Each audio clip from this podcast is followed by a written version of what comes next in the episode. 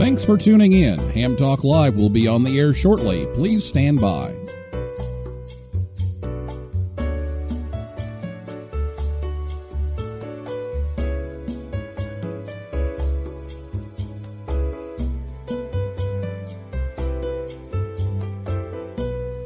Thanks for tuning in. Ham Talk Live will be on the air shortly. Please stand by. This episode of Ham Talk Live is brought to you by Tower Electronics. For connectors, cables, and more, call 920-435-2973 or visit pl-259.com. And by ICOM. Heard it? Worked it? logged it. Visit www.icomamerica.com slash amateur for more information about ICOM radios. It's Ham Radio.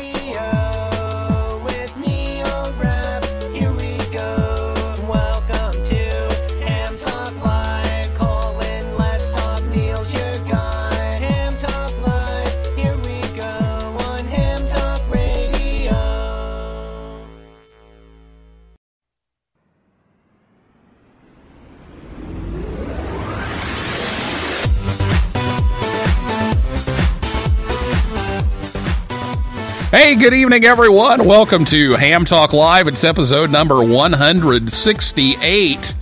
Getting started with transmitter hunting, recorded live on Thursday, June 6th, 2019. I'm your host, Neil Rapp, WB9 VPG. Thanks for tuning in to this episode of Ham Talk Live. Tonight, we're joined by Joe Moell, K0OV and we'll take your calls in just a few minutes. Last week, Denny Johnson, KD5DLJ, was here to talk about the Digicom Cafe. And if you missed the show, you can listen anytime at hamtalklive.com or on your favorite podcast app or YouTube. And you can also catch the rebroadcast on WTWW shortwave 5085 5085 AM Saturday evenings at about 6:30 p.m. Eastern Time. Do have uh, some announcements here uh, at the beginning, so forgive me for a couple of minutes here, but I want to let you know about uh, some important things. First of all, our annual Field Day question and answer session is coming up on June 20th with Bart Jahnke, W9JJ. He's the radio sport manager now at ARRL. And so if you have last minute field day questions, whether it be rule scoring or your setup, be sure to call in and ask those. I know it seems like we, we plan everything and then all of a sudden, you know, the night before it's like, oh, what about this? So this is your chance to call in and find out uh, the answer. So again, that's June 20th, and Bart will uh, do his best to answer those. So uh, be sure to call in and send in those questions. And to help check your antennas for field day, the 100 watts and a wire tune up event actually started uh, just a couple of hours ago, or an hour ago, I guess it was. Um, but that'll be going all this weekend until 2359 on Sunday. So get on the air, check out your antennas, portable or otherwise. Um, the exchange is a true RST, a QTH, type of antenna, power, height, and your 100 watts and wire ID number if you have one. If you don't, don't worry about it. And you can even go get one over at 100wattsandawire.com. And you can even win some prizes. So, uh, Christian wanted us to remind everybody about that. Also, June is a busy month at the National Voice of America Museum of Broadcasting over in West Chester, Ohio. Uh, yesterday uh, was an event at the MidPointe Library for kids about riding the radio waves. And yes, there really is a radio inside of that cell phone. And uh, today was the 75th anniversary commemoration of D Day um, out on the front lawn and a special event station. And then on Saturday, um, they're going to roll out the Cincinnati Liars Lager beer in celebration of the 75th anniversary of the VOA Bethany station. There's a short program. Then they're going to tap the keg and offer uh, Cincinnati Liars t-shirts for sale during the all-day event, and a portion of the proceeds will go to the museum. And the Cincinnati Liars Lager sales will be through September 21st at Grainworks, which is just down the street from them. And that'll benefit the museum too. And they'll have 400 numbered and bottled bottles available at the museum fundraiser on September 21st. So uh, they'll be on the air uh, from WC8 VOA for Field Day as well. So if you're in town, be sure to stop by.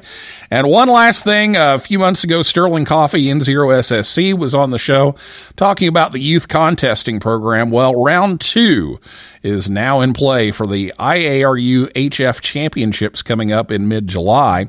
So if you can host a station for young people or you're a young person who would like to go operate in that contest, head on over to yarc.world. That's Y A R C. Young Amateurs Radio Club, yarc.world, and sign up. And also, you can check out the new Youth on the Air Region 2 social media. They're on Facebook, Twitter, and Instagram.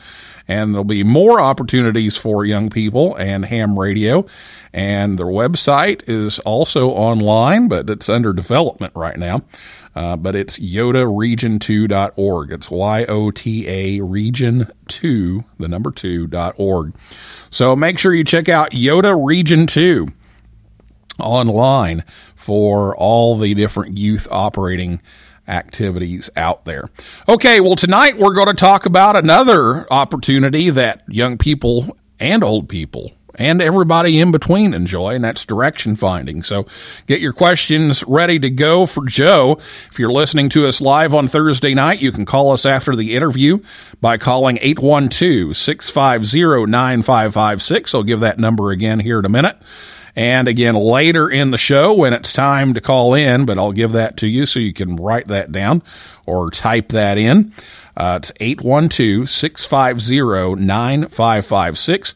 You can also tweet us. It's at Ham Talk Live on Twitter. So I'll be back with Joe right after this word from ICOM right here on Ham Talk Live. Contest from home or remotely. ICOM's IC9700 is now available and shipping. Create your own band opening with ICOM's newest SDR transceiver, the IC9700. This new radio is bringing direct sampling to the UHF and VHF weak signal world. The IC9700 all mode transceiver is loaded with innovative features like dedicated amateur satellite operation, color touchscreen, D-Star built in, RF direct sampling on 2 meters and 70 centimeters, dual independent receivers capable of full duplex, as well as dual watch and 100 watts maximum output powers on 2 meters, 75 watts on 70 centimeters, and 10 watts max on 1.2 gigahertz. For HF, it's the SDR every ham wants. It's the IC7610. This high performance SDR has the ability to pick out the faintest of signals even in the presence of stronger adjacent ones. The ICOM IC7610 is a direct sampling software defined radio that will change the world's definition of an SDR transceiver. It has RF direct sampling, 110 dB RMDR, independent dual receiver, and dual DIGI-SEL. And the IC7300 is changing the way entry level HF is designed. This high performance innovative HF transceiver with a compact design will far exceed your expectations with RF direct sampling, 15 discrete bandpass filters, a large 4.3 inch color touchscreen, real time spectrum scope, SD, memory card slot, and more. Visit ICOMAmerica.com slash amateur for more information on ICOM radios. And don't forget to be ham active in June. Participate in both the June VHF contest as well as Field Day. Submit your logs and see how you did in the pileup. At Ham Talk Live, we have a million dollar request guarantee. You give us a million dollars, and we'll do a show about whatever ham topic you request. Guaranteed.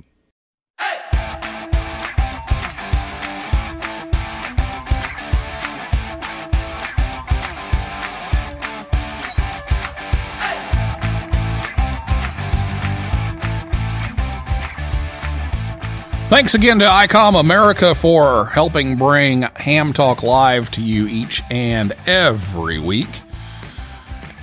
Be sure to check us out at hamtalklive.com and on Facebook, Twitter, and Instagram. Our guest tonight is Joe Moell, K0OV. Joe's a registered professional electronic engineer and has an active amateur radio has been an amateur radio enthusiast Since age 11, Joe has 50 years of experience designing radio frequency circuits and systems for broadcast, communications, and radar, ranging from near DC to microwave. He's designed new devices for radio direction finding and has written about RDF and other topics for almost every ham radio publication in the U.S. In February 1998, he was appointed by ARRL as the USA's first ARDF coordinator to promote international style fox hunting and to organize Team USA for international ARDF competitions. He also conducts the annual CQ Worldwide Fox Hunting Weekend. And Joe collaborated with uh, Tom WB6UZZ to write Transmitter Hunting, Radio Direction Finding Simplified, which is a comprehensive text on radio direction finding and has written over 270 published articles on the subject, including his monthly Homing In columns that ran for 15 years in 73 Amateur Radio Today magazine also in CQ VHF, CQ Plus Digital Magazine, and now four times a year in CQ Magazine.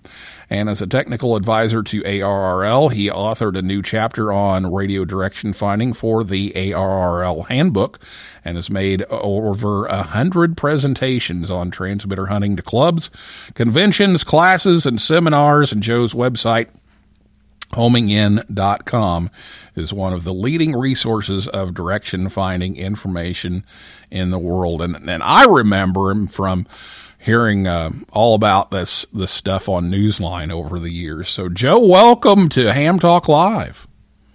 Well, thanks for inviting me. This is going to be fun. Yeah, this is this is going to be fun. We're going to start back at the very beginning for some people who haven't got into this tonight, and and maybe we'll we'll get further into this uh, as as time marches on. But uh, let's start at the beginning tonight and talk a little bit about um, how this all got started and the different types of transmitter hunts you can do, and and all these different names: fox hunt, transmitter hunt, direction find. Uh, you know, are are they all the same? Well, they've they've had different names over the years, and different names mean different things to different people. It all started, you know, I did some research on uh, on this in terms of the history, and discovered that the very first hidden transmitter hunts were at ARRL conventions in the 1930s, where they would go around and you know these were uh, big transmitters but they would put in a room of the convention and invite people to go find them and they would use an earphone and put a, a crystal diode across it and use that for the receiver because these were am transmitters and uh, go find them that way. So it's really progressed a lot since then. Uh, when i was uh, just a teenager i went on hidden transmitter hunts in the car on 75 meters and they were also popular on 10 meters. Those were the two bands in the 50s that uh, were used for transmitter hunting and as the days have gone by, or as the years have gone by, it's gone to uh, mostly two meters for the mobile transmitter hunts. Almost all of them now are on two meters. Occasionally, we have six meter hunts here in Southern California. We have had 10 meter hunts from time to time. And, uh, but, uh, in terms of the on foot transmitter hunts, which are kind of a completely separate animal, they're usually on two meters or 80 meters. And it became a worldwide sport uh, in the early 1980s was the very first world championships of direction finding and that was all on foot and it was really and this and you will hear this term radio orienteering. And that's really the term they use over in Europe and in a lot of other places where you uh, have a map and a compass and uh, the transmitters are out there and your job is to find them. And it can be a pretty big area. And that's the the international rules that are used nowadays for national and international championships.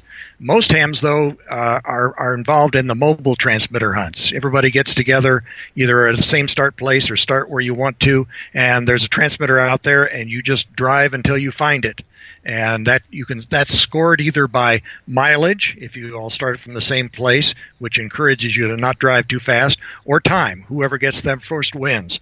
So uh, that's those that's a real brief summary of the kinds of hunts that there are. Uh, we can go into more detail as you wish. Okay. Well let's uh, let's kind of give the overview here and then hopefully we'll uh, get into the detail um, when the questions roll in hopefully here uh, but let's talk about if, if you want to organize and I and I know I've got a group of people down in in Florida at N1KSC listening to this. If you want to organize a, a transmitter hunt, and you've never done this before, because because this is the boat they're in right now. Uh, what would you do for the transmitters? And let's talk about both cases, you know, on foot or the mobile, so that way we, we cover all the territory. But what would you do to get a, a hidden transmitter out there for people to go find? You know, you know, the transmitter is the easiest part of it for the most part. I mean, uh, uh, it can be something as simple. If you want to get a group started in transmitter hunting, have somebody come on after the weekly net on the local repeater and say, "I'm out here in my car somewhere, and I want you to come and find me." And you can be, you know, just on a transmitter talking occasionally, uh, you know, not maybe not continuously, but uh, just just every uh, you know minute or so, and that's all it really takes to get started. Now, automatic transmitters are a lot better in terms of being uh, something you can conceal, something that's a little bit harder to find. But we always recommend that the first hunt that your group does, make it really, really simple because you want everybody to succeed. And you want everybody to get together at a restaurant afterwards and uh, talk about it and see how much fun you had, and then come up with ideas for, for the next time.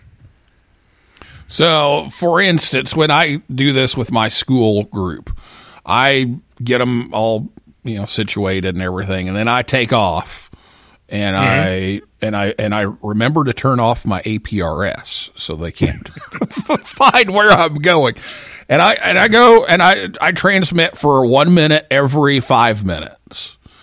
And so they they get their their bearing and then they move and then they get another bearing and they move and they and they keep doing that and and so I don't have to get a you know one of these automatic transmitters to to do that. I just look at my watch and say, okay, it's time to transmit again.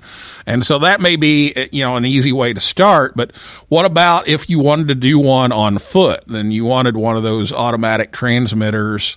Um, that you can just hide in a in a park or something that's uh, a little more um, contained, and you don't have to spend the money on the gas.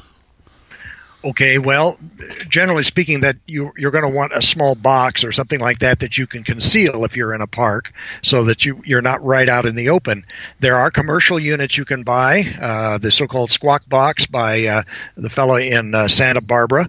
Uh, there is uh, Byonics makes a couple of uh, little transmitters that you can buy. If you don't want to buy something, uh, get an ammo can or a pl- big plastic box. Put a Baofeng uh, or other inexpensive. Oh, wait a minute! You said the, you said the Baofeng I'm word. Sorry, I'm sorry. okay, we got it. okay, okay, or you could, or a Wouxun. How's that? Yeah, there you go. We All don't right. have a Wouxun. Yeah. All right. Anyway, uh, there are uh, devices that you can hook to a, a, radio like that, called such as the PicCon. A lot of people are making these. Uh, they're fairly easy to make with an Arduino or a Raspberry Pi or something like that. That just sends little deedle deedle tones, we call them, uh, that maybe transmit for 15 seconds and then go off for 15 seconds. I recommend that the the duty cycle be about 50%. That saves your battery, but it also makes it a little easier to find at first. One minute out of five gets a little trickier, but uh, it depends on the skill level of the hunters, certainly. But there are easily things that you can find to hook to inexpensive radios to uh, make a hidden transmitter. So if you, you get one of these, um, and, and you can get these little kits even that you, you put together and it like, you know, turns the transmitter on and plays a, a recording and then turns off. And, and, and so you can set these things up and, and just turn people loose on them.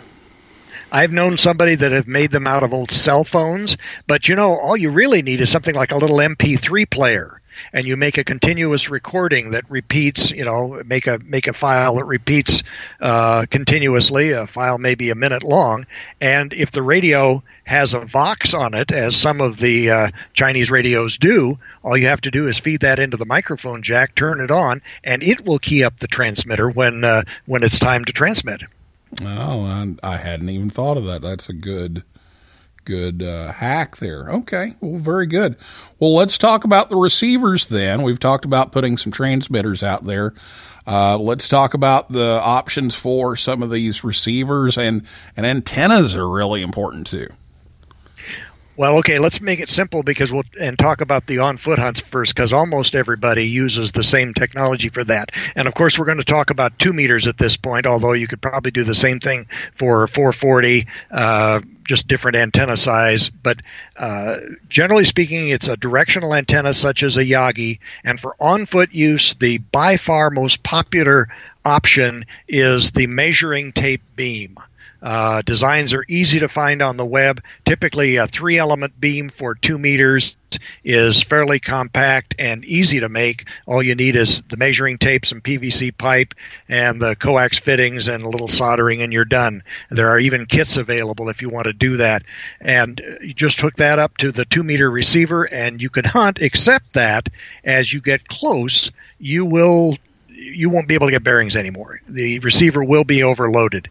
So somebody came up some years ago with a very clever idea, and that's called the offset attenuator. Which is basically a little box that has a uh, a crystal oscillator of maybe two megahertz, four megahertz, and a mixer.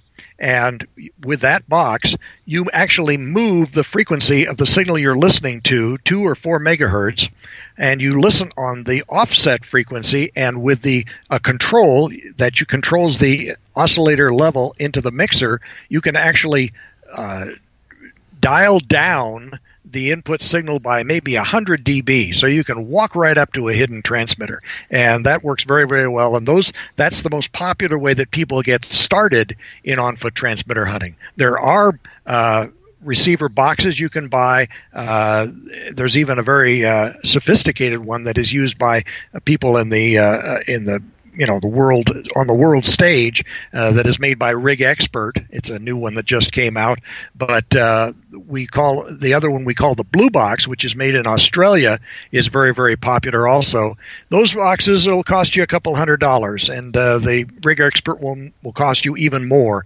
But uh, that's why most people get started with the simple measuring tape beam and the offset attenuator for the two meter band. Okay, and then what about mobile? Okay, for mobile, uh, again, tastes differ. Here in Southern California, almost everybody also uses some sort of a beam antenna, typically a Yagi or a quad, and we actually mount them on the vehicle so that you can turn them either through a hole in the roof or maybe through the window on the passenger side or something like that. And the reason we do that is oftentimes at the start of our hunts, the signals are fairly weak, and you wouldn't even be able to hear them if you didn't have a beam antenna. And as you drive along, you turn that. Uh, clearly, if you don't have a way to mount it, yes, you can do the te- technique you mentioned where you stop the car, get out, take a bearing, get back in the car, and drive. That's an option, but it's a little hard to do in uh, Southern California traffic. So uh, most people actually mount the antennas. Now, there are other ways to get bearings, such as the Doppler systems, which you can buy. Uh, they work well when the signal is really strong, when the signal is vertically polarized, uh, they can work well. But uh, that, you know, you may or may not have any control over what the hider is using. If he's horizontally polarized, or if he's uh, very very weak, you really need that beam antenna. Okay, so there's some options, and and and the trick I always do is when I get really really close, is just get rid of the antenna altogether. You can do that uh, certainly, and and, and you're right. I didn't mention that you also need an antenna for mobile hunting if you're using a beam antenna. That can be a resistive antenna. Generally speaking, the uh, you have to be really really close before the signal starts going directly into the receiver. So that's not usually a problem. So you will also want a resistive antenna, or as you say. Uh, uh, there's other ways to to uh, knock down the signal, whether you're mobile or on foot, which might even include taking off the antenna, tuning five or 10 kc off the frequency of the hidden transmitter. Some people put the paper clip into the antenna just to give them a tiny little antenna to listen with. Those are all techniques that people use.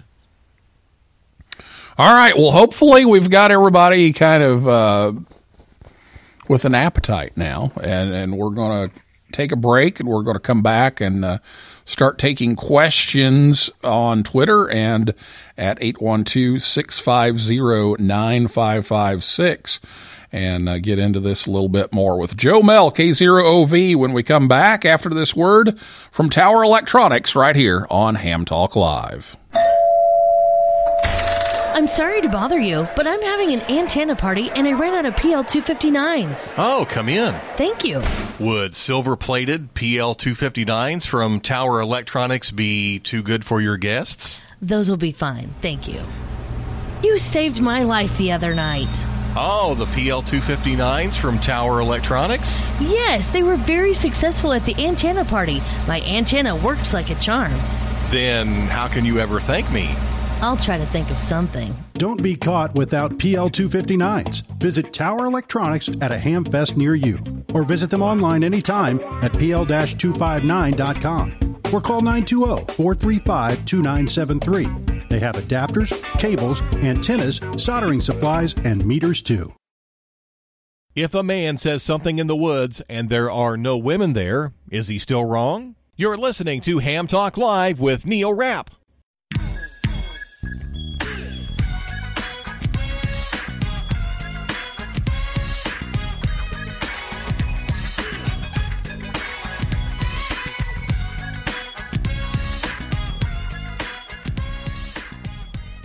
Thanks to Tower Electronics for sponsoring the show again. The Hamfest scheduled June 16th. They're in Monroe, Michigan for the Father's Day Fest there.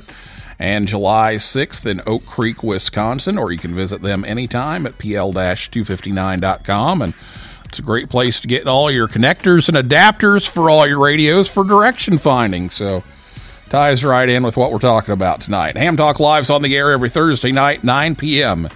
Eastern Time, right here at hamtalklive.com. Be sure to check us out on Facebook, Twitter, and Instagram. And it's time now for your calls. So if you have a question for Joe, give us a call at 812 650 9556. Again, it's 812 650 9556. Or you can tweet us. It's at Ham Talk Live on Twitter. And uh, if you're on Spreaker, you can uh, type in the comments there too.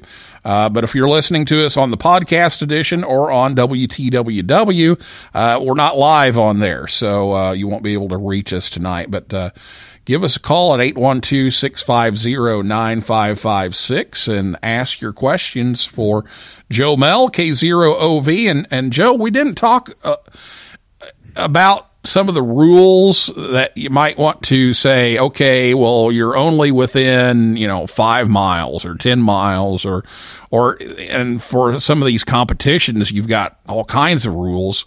Uh, that are out there. Why don't we talk a little bit about uh, setting up some rules for your hunt? Okay. Well, it's and that's one of the things I like when I write up the uh, CQ Worldwide Fox Hunting Weekend results, and that is that in the mobile hunts, there's no two alike. Every place is different, and every group is different in what in terms of what they want. Out here in Southern California, there's a lot of hunters that would prefer just a signal to hunt, no rules of any kind. But that's a little unusual, particularly for beginners. So generally speaking, there needs to be a boundary you need to know, uh, and sometimes that's just like 15 mile radius of the start point or whatever, uh, or or something even more geographical in terms of roads or something like that. Uh, so you need a boundary. Uh, there should be some understanding as to whether or not the signal is going to be continuous or intermittent. Uh, there may be a rule in terms of the polarization of the antenna, or there may not. It's just really up to the group. Uh, there may be a rule in terms of how close it needs to be to a paved road. Uh, the typical rule we have in, in in our Fullerton hunts is within 100 feet of access by standard passenger car, and that could mean that it's up on international world. There's a very strict set of rules for international competitions. Of course, we have the uh, USA Direction Finding Championships every year, someplace. This year it's in North Carolina, and we follow a very strict set of rules that's set up by an international committee because the people that win that uh, those hunts are going to be going on to uh, competitions around the world, and so what to expect in terms of of the transmissions. Uh, I won't go into a lot of detail on those rules because they're very easy to find on the web at homingin.com and elsewhere, and you can kind of read up about what to expect. But that's what happens when you get into the strict world of on foot hunting. But of course, if you're having a hunt in the park and you're hamfest, you can make the rules anything you want.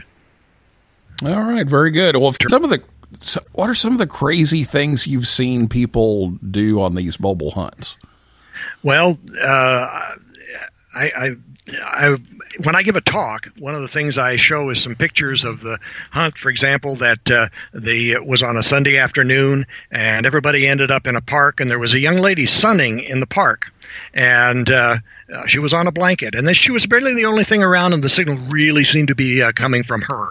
And so I have a picture of the two of the hunters pointing their beams at her and saying, "Would you mind getting up off the blanket?" And uh, Oh, and, no. and and she did, and it wasn't under the blanket. In fact, the signal moved with her. As it turned out, the hider had done a, used a very very small transmitter that was sewn in to the top of her bikini. Oh my goodness. Now that's probably the most outrageous hunt that story that I tell. That's very outrageous. That's almost unbelievable. Oh my goodness.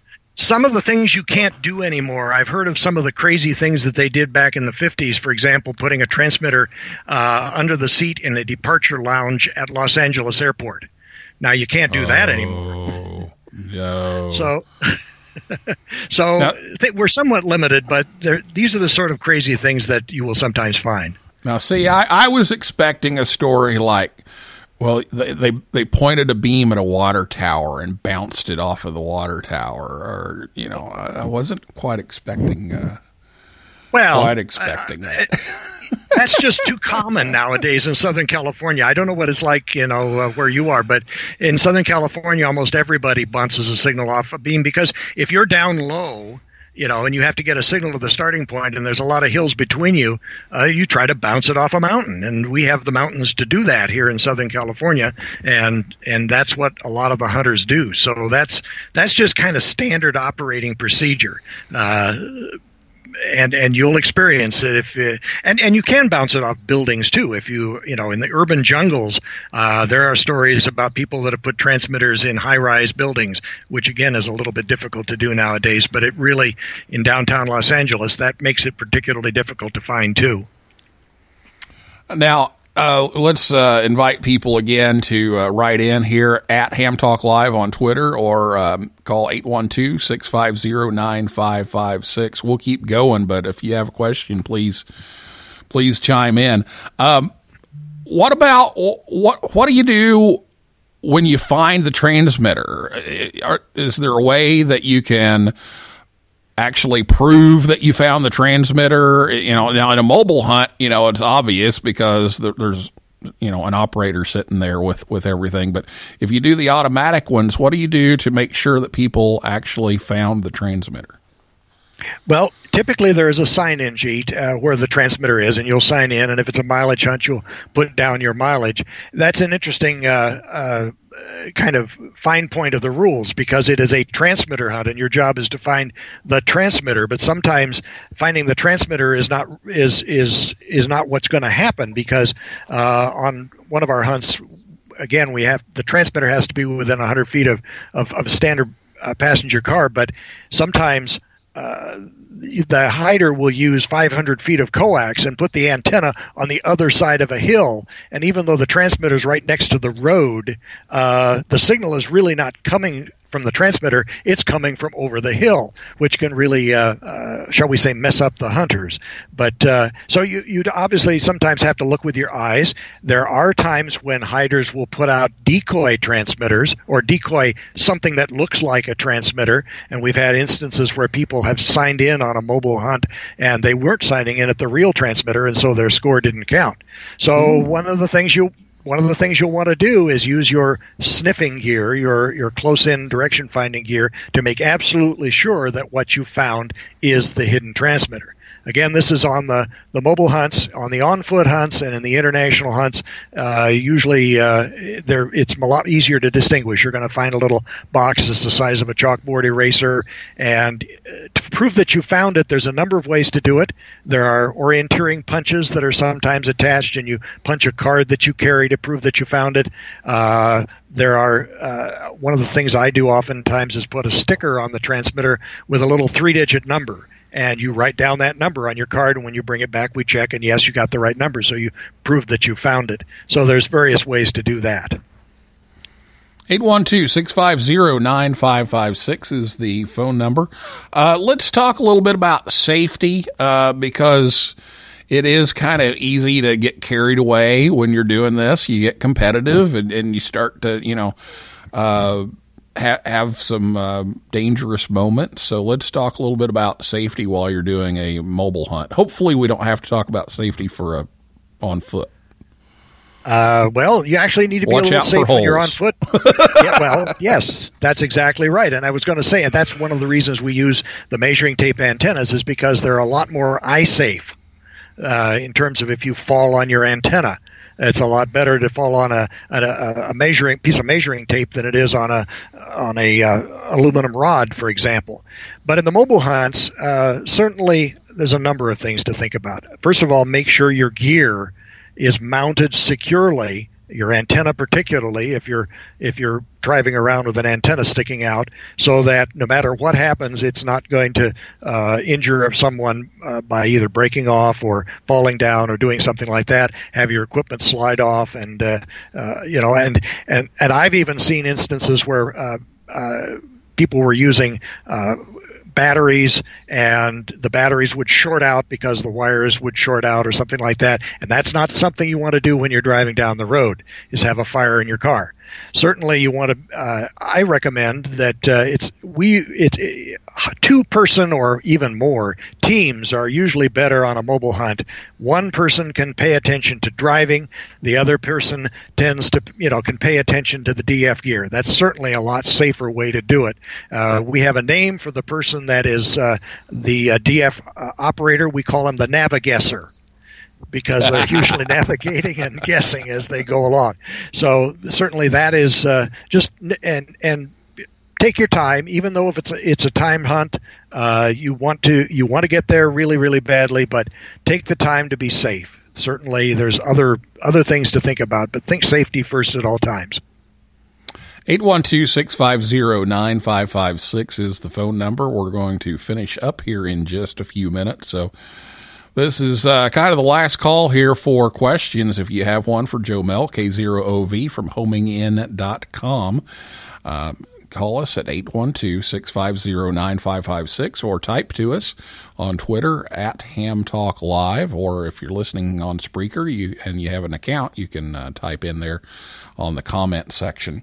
Um, let's talk a little bit too about the differences. Now, I, I grew up always doing two meters, and, and everything I've done is two meters. I've never done the 80 meter hunt. And next year, I'm, I'm working on a project that's going to have an 80 meter hunt. So let's talk a little bit about the differences between doing a hunt on 80 meters versus two meters.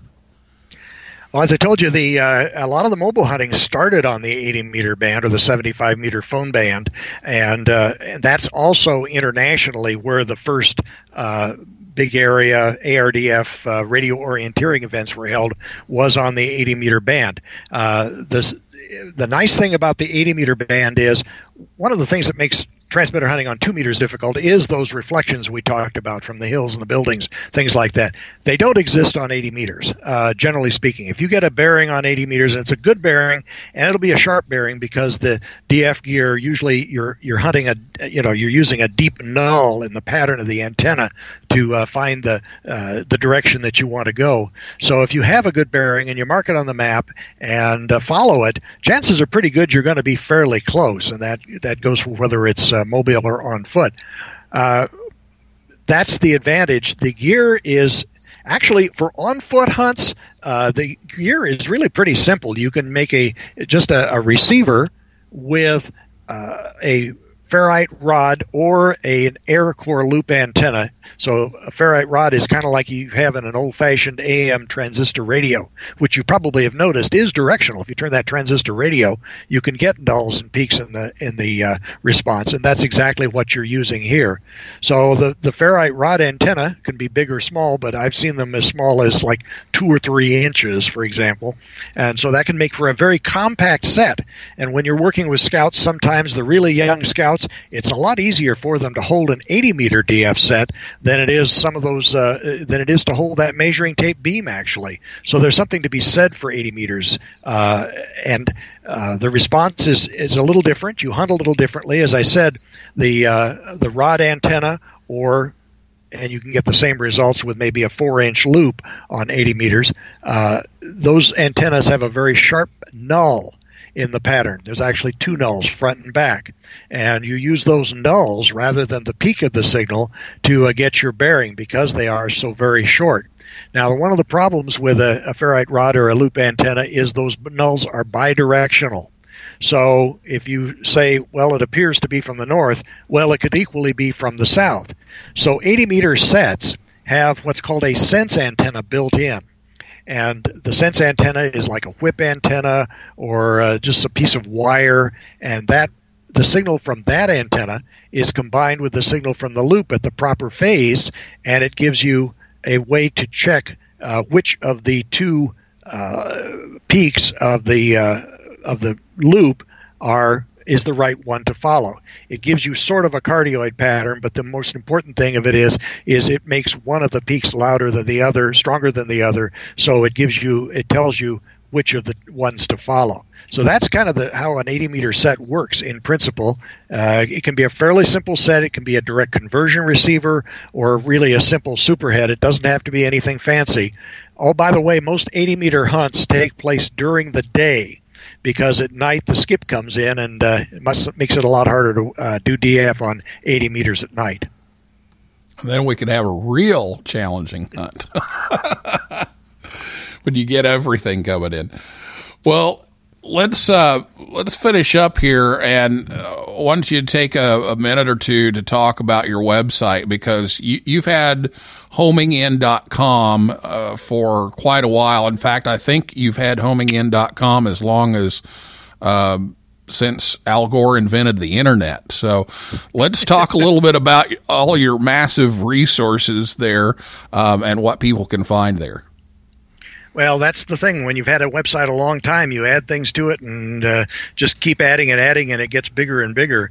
I started it. Uh, I kind of as a supplement to the column in back when it was in 73 magazine in terms of having additional resources and a place for people to find out information and as i said it's grown from there but you will find uh, there's information on uh, beginner uh, two meter hunts, 80 meter hunts. There's information on mobile hunts, and a lot of information on ARDF or the radio orienteering style of hunt.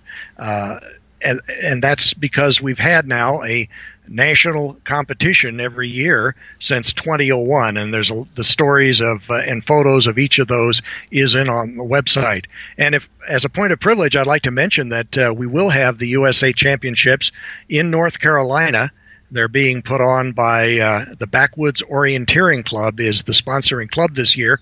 Uh, they're going to be in the Raleigh, North Carolina area. Uh, and they will start at the end of July. The actual co- with some training sessions, and if you want to learn out in the woods how to do this, these training sessions are outstanding.